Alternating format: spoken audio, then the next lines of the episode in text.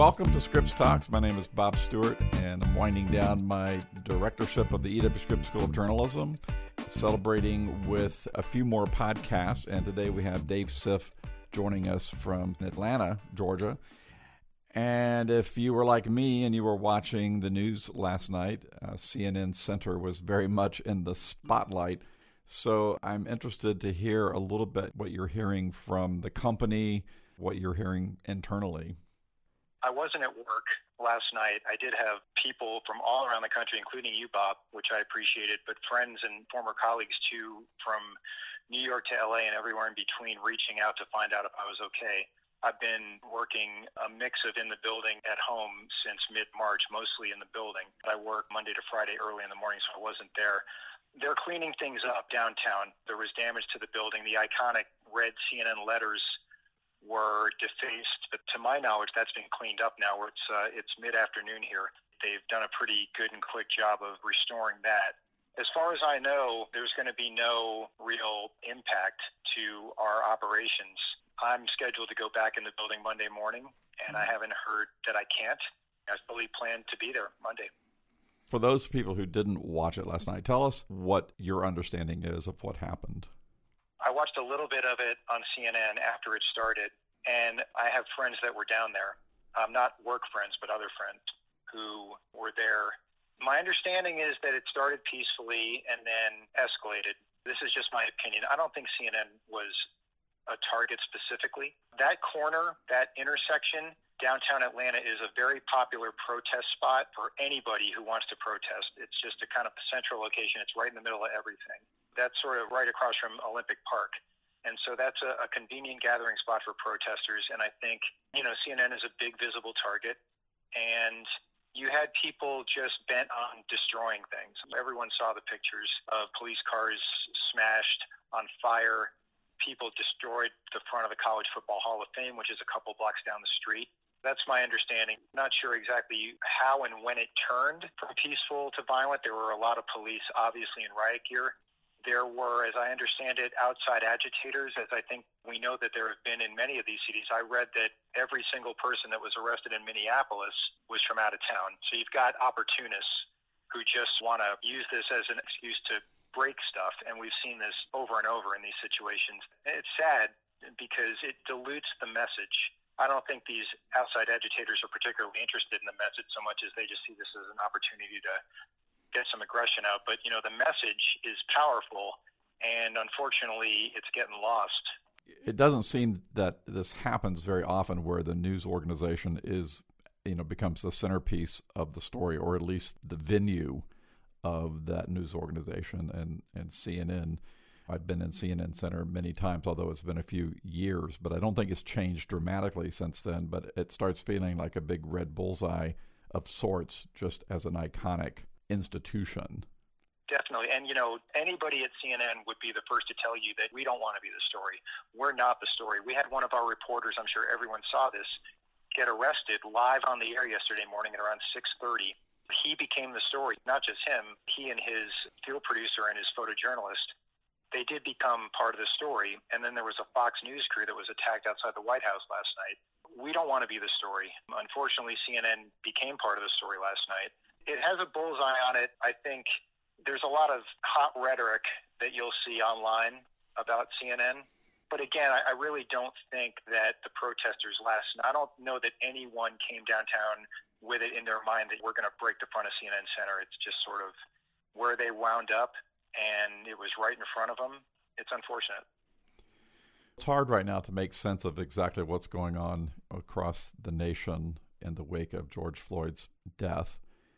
I think it's going to take us a while to figure out how to move forward, but it certainly has lit a fire in the national conversation. And of course, with this particular presidency, not necessarily calming things down, but perhaps stoking some things. It does seem like a treacherous time period that we're in. And I think it's interesting to be in the news media at this time. I have to believe that CNN is having a lot of internal discussions about how to cover the story.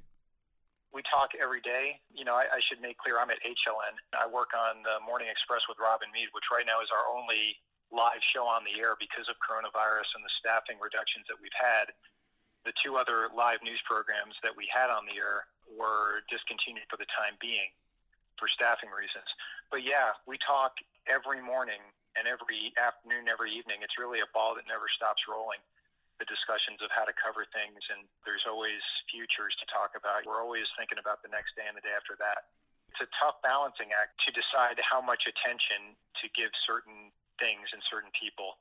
These are discussions that are ongoing, and it's difficult to get it right. We have a very diverse staff, which is great because you get all kinds of perspectives: men, women, black, white, Asian, gay, straight, everything, all on my team.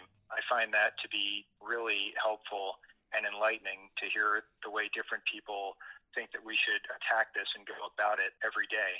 It's challenging always, but it's very satisfying to feel like we got it right when we do, which I hope is most of the time.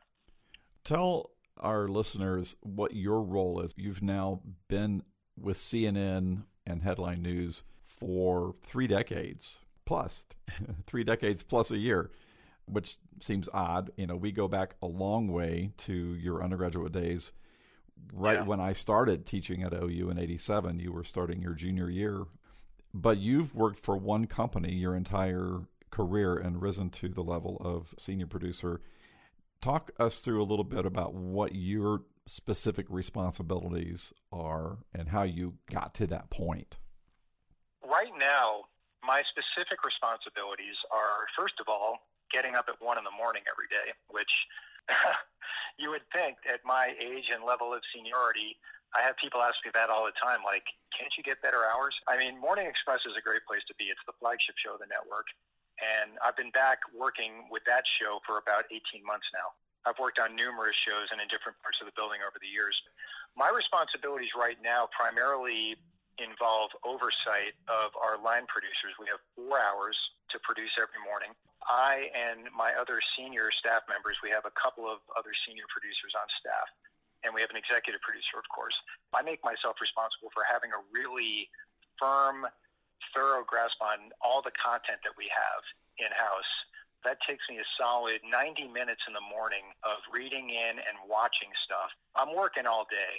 I'm one of these zero inbox people. I refuse to get buried under email, so I'm constantly looking at work email and keeping up with the news and making sure that I don't fall behind, because once you fall behind, it's kind of like I said, that ball that never stops rolling. You might get run over by it.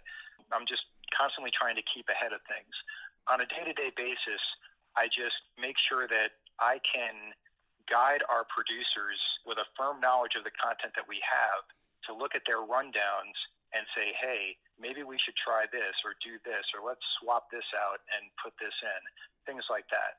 I top down every single show, which means I'm reading every script in every show from top to bottom. I will jump in and copy edit. I will consult the copy editors if I see something I think is amiss. And the content ball keeps rolling, too, through the morning. We're constantly getting new stuff in. I watch CNN. We pull things from their air and turn them around, interviews and things. So really, it's just to kind of have a handle on this giant rolling ball of a show, keep it under control, and get us to the finish line. It's stressful. When I feel like we've done a good show, you know, I can walk out the door feeling good about it. I still feel after all these years that it's a noble mission to do what we do, informing the public. And certainly the public has many more choices than they did when I started.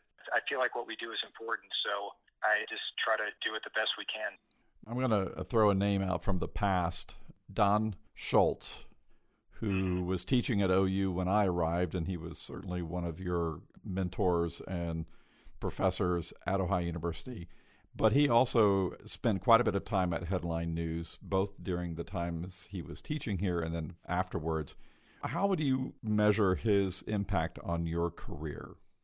It's really impossible to overstate, in that he's responsible for me being here, because I would never advise any student to go the way that I did. But 3 months before graduation, I had no plan. While my friends in Scripps had sent 400 resume tapes to every local station in the country, I hadn't done anything. I don't know what I was thinking. I don't know what I thought I was going to do. I had grown my hair long, so I wasn't going to be an on-camera person, and I just didn't have a plan for myself. And Don, like you mentioned, he had done spring quarter sabbaticals where he went down to CNN and worked there for the spring quarter my junior and senior years. And he called me early in the last quarter and said, hey, they're hiring entry level down here. You should apply. And so I did. And I got the job. And just like that. So Don is responsible for helping me get my first job, which I've been there ever since. So from that standpoint, his impact on my career and my life, it was massive, huge. And, you know, as a student, his and yours both were incredibly big in shaping, you know, how I learned and what I learned and what I took away from it. Scripps was just such a fantastic place to be. I learned so much. Athens is a magical campus, and it was just such a great experience. So the impact of Don and yourself and the school was almost incalculable, really. Those are really kind words, Dave, and I appreciate them. And Don passed away several years ago. I know his impact on alums like you from that time period was very real and significant. So I definitely wanted to make sure we mentioned his name for anybody from that time period who might be listening to this podcast. When you described what your role is today, it made me think a little bit about what his role was, you know, checking scripts and also doing a lot of writing instruction at Headline News. So I don't know what kind of coaching there still is going on there, but I always think of him when I think of writing coaching at Headline News.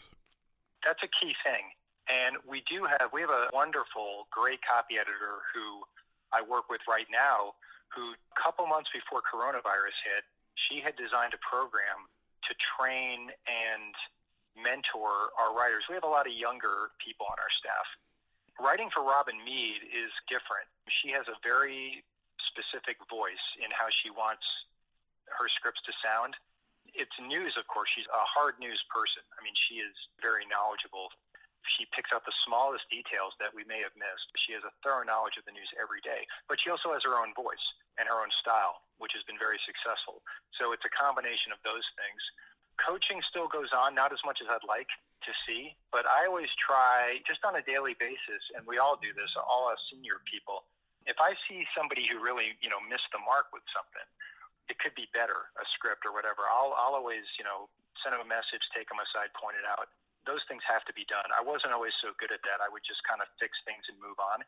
But it's really important when you encounter something that's not right to let that person know in a kind, mentorly way. Just sort of point them out, say, hey, you know, I changed this and here's why I changed it. The infrastructure of the kind of stuff that Don did isn't quite as strong as I'd like it to be, but that's something that we're definitely going to work on when we all get back in the office, whenever that is. I mean, it might be 2021. But yeah, that's critically important as an ongoing process for everybody.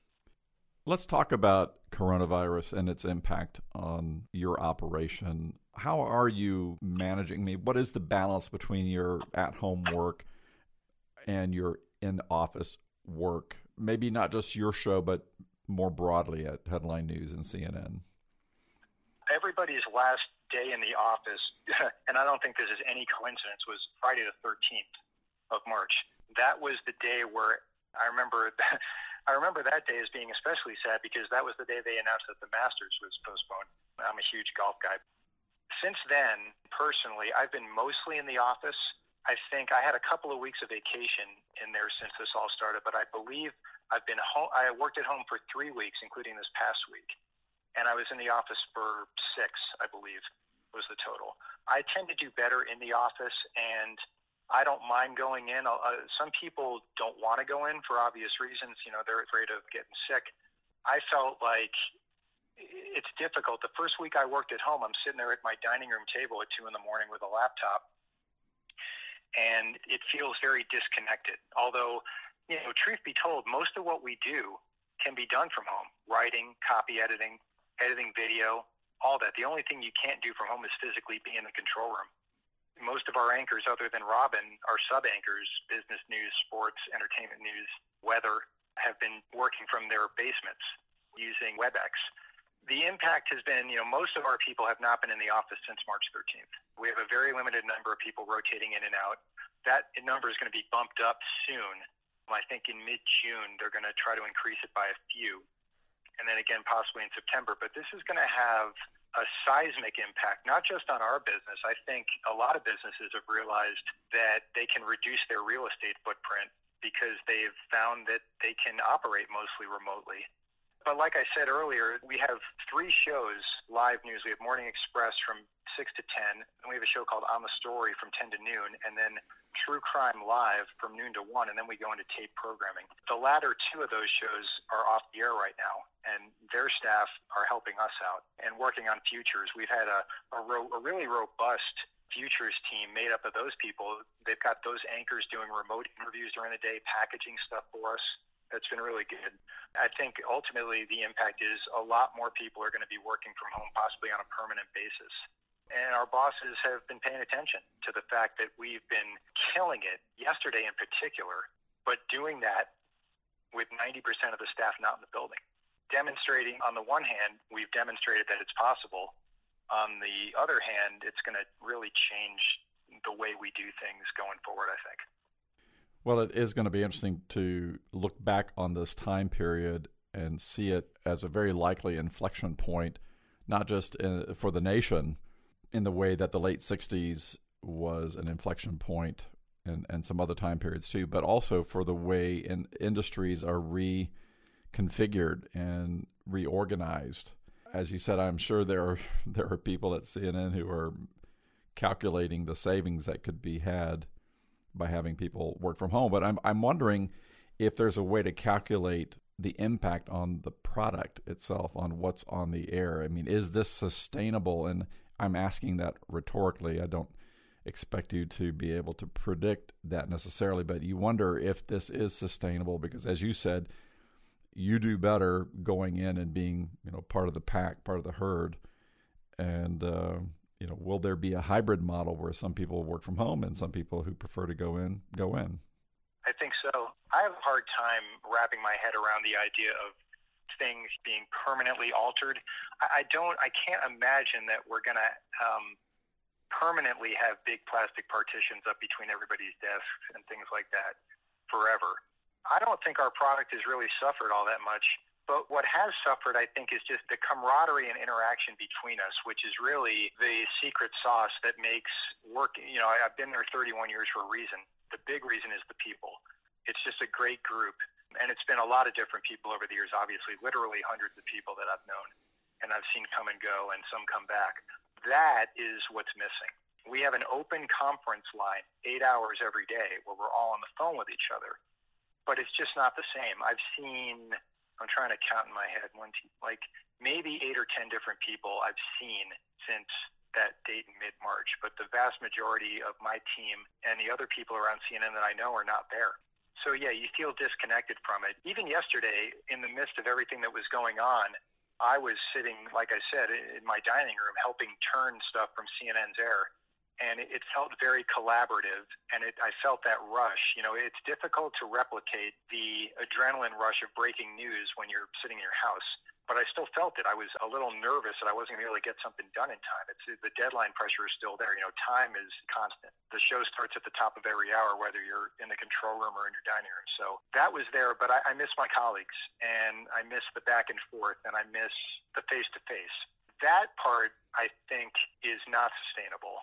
The product can be done, whether people will stick around and do it in the way that we're doing it now, I don't know.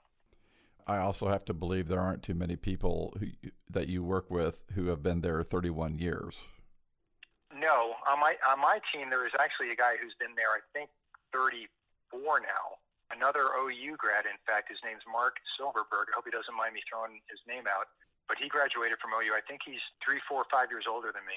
And he's been there his entire career as well. Yeah, he and I think, are the longest-term people there right now. There were a couple of others who had been there longer. One retired, and the other one moved on to a different network. But yeah, most of the people I work with have been there 10 years or less.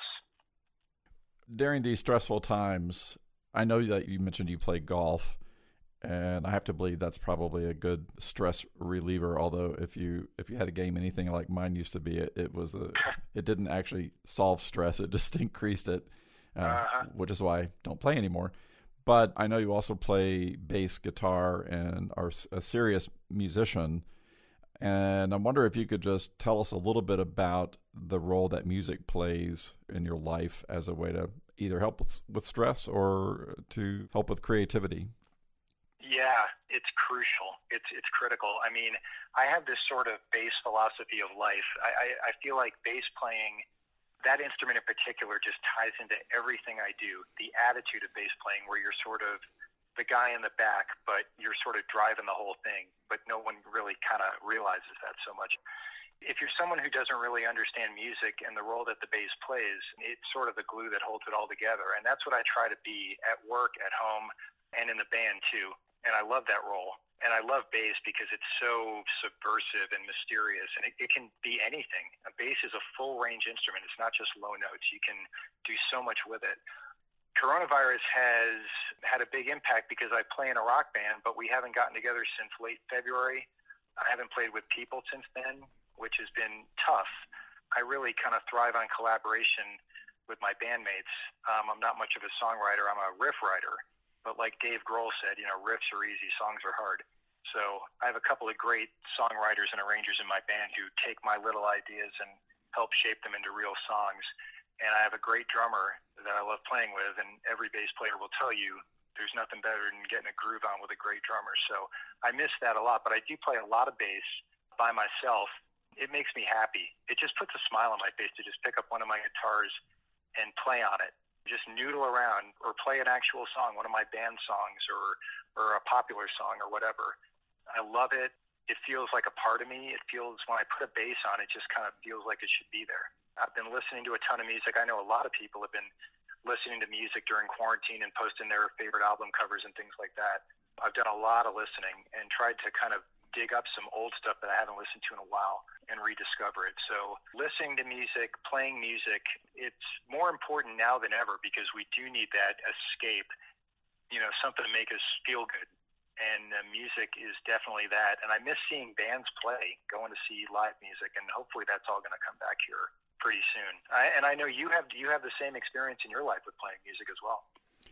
Yes, I was going to say that part of retirement for me is getting to spend a lot more time focused on that. And, you know, you've been there 31 years now, and I'm sure at some point you're thinking about what happens after work. And I'm wondering if you're going to become a road musician, or will music play a bigger role once you are not working anymore? I'd like it to. That idea of not working anymore seems like some kind of impossible dream for me at this point. It's funny, I've had dinner with a friend recently. We started getting back together with some friends in the neighborhood who we feel like are low risk. He said, "Man, you've been there 31 years. Can't you retire?" And I just laughed. I have a 12-year-old son, so I've still got to send the kid to college. I don't know what's next. I mean, I can't be at CNN forever, I don't think. Before I can retire, I think there's going to be a second act of some kind for me. I don't know what that is. But when I'm able to slow down, I don't see myself ever not playing music. I've never been a big cover band kind of guy. I've always played originals. And that's a challenge to get people to care and come out and see original stuff. I'd like to keep playing original music if I can. But whatever presents itself, I mean, if the only opportunities I have to play when I'm older are kind of, you know, a cover band gig, I would happily do that just to keep it alive. I definitely plan to play until I'm in the ground, for sure. And maybe after, maybe they'll bury me with a bass. That sounds like the name of an album, for sure. But you've got a lot of basses, so which one would you choose to be with for eternity? That's a great question. I've got 5 right now. I've had more in the past, but gee, wow. I had a bass custom made as a 50th birthday present to myself. That's quite a looker. It's headless, for one thing, and it's got a really beautiful piece of wood on the top. I might take that one, or I might just take my Fender Precision, which is really kind of the holy grail, the all-time classic, the original and still the best. It's sunburst with a tortoiseshell pickguard and a rosewood fretboard, which is just the classic Fender P-bass look. And it's in pristine condition after 10 years and just beautiful. So I think maybe that one. Well, just for the sake of transparency, I actually played that kind of bass in my first 2 years of college when I was in a jazz ensemble. So I'm definitely sympathetic with you on that choice of a bass. Well, Dave Siff, thank you very much for being on this podcast. I know you've got a golf tee time tomorrow, so best of luck on the links tomorrow. And let's both hope that we're able to rejoin our bands before too much longer and get some sanity again. No doubt. Thanks for having me, Bob. I really appreciate it. It's great talking with you. Dave Siff from Headline News, speaking to us from Georgia. Thanks, Dave.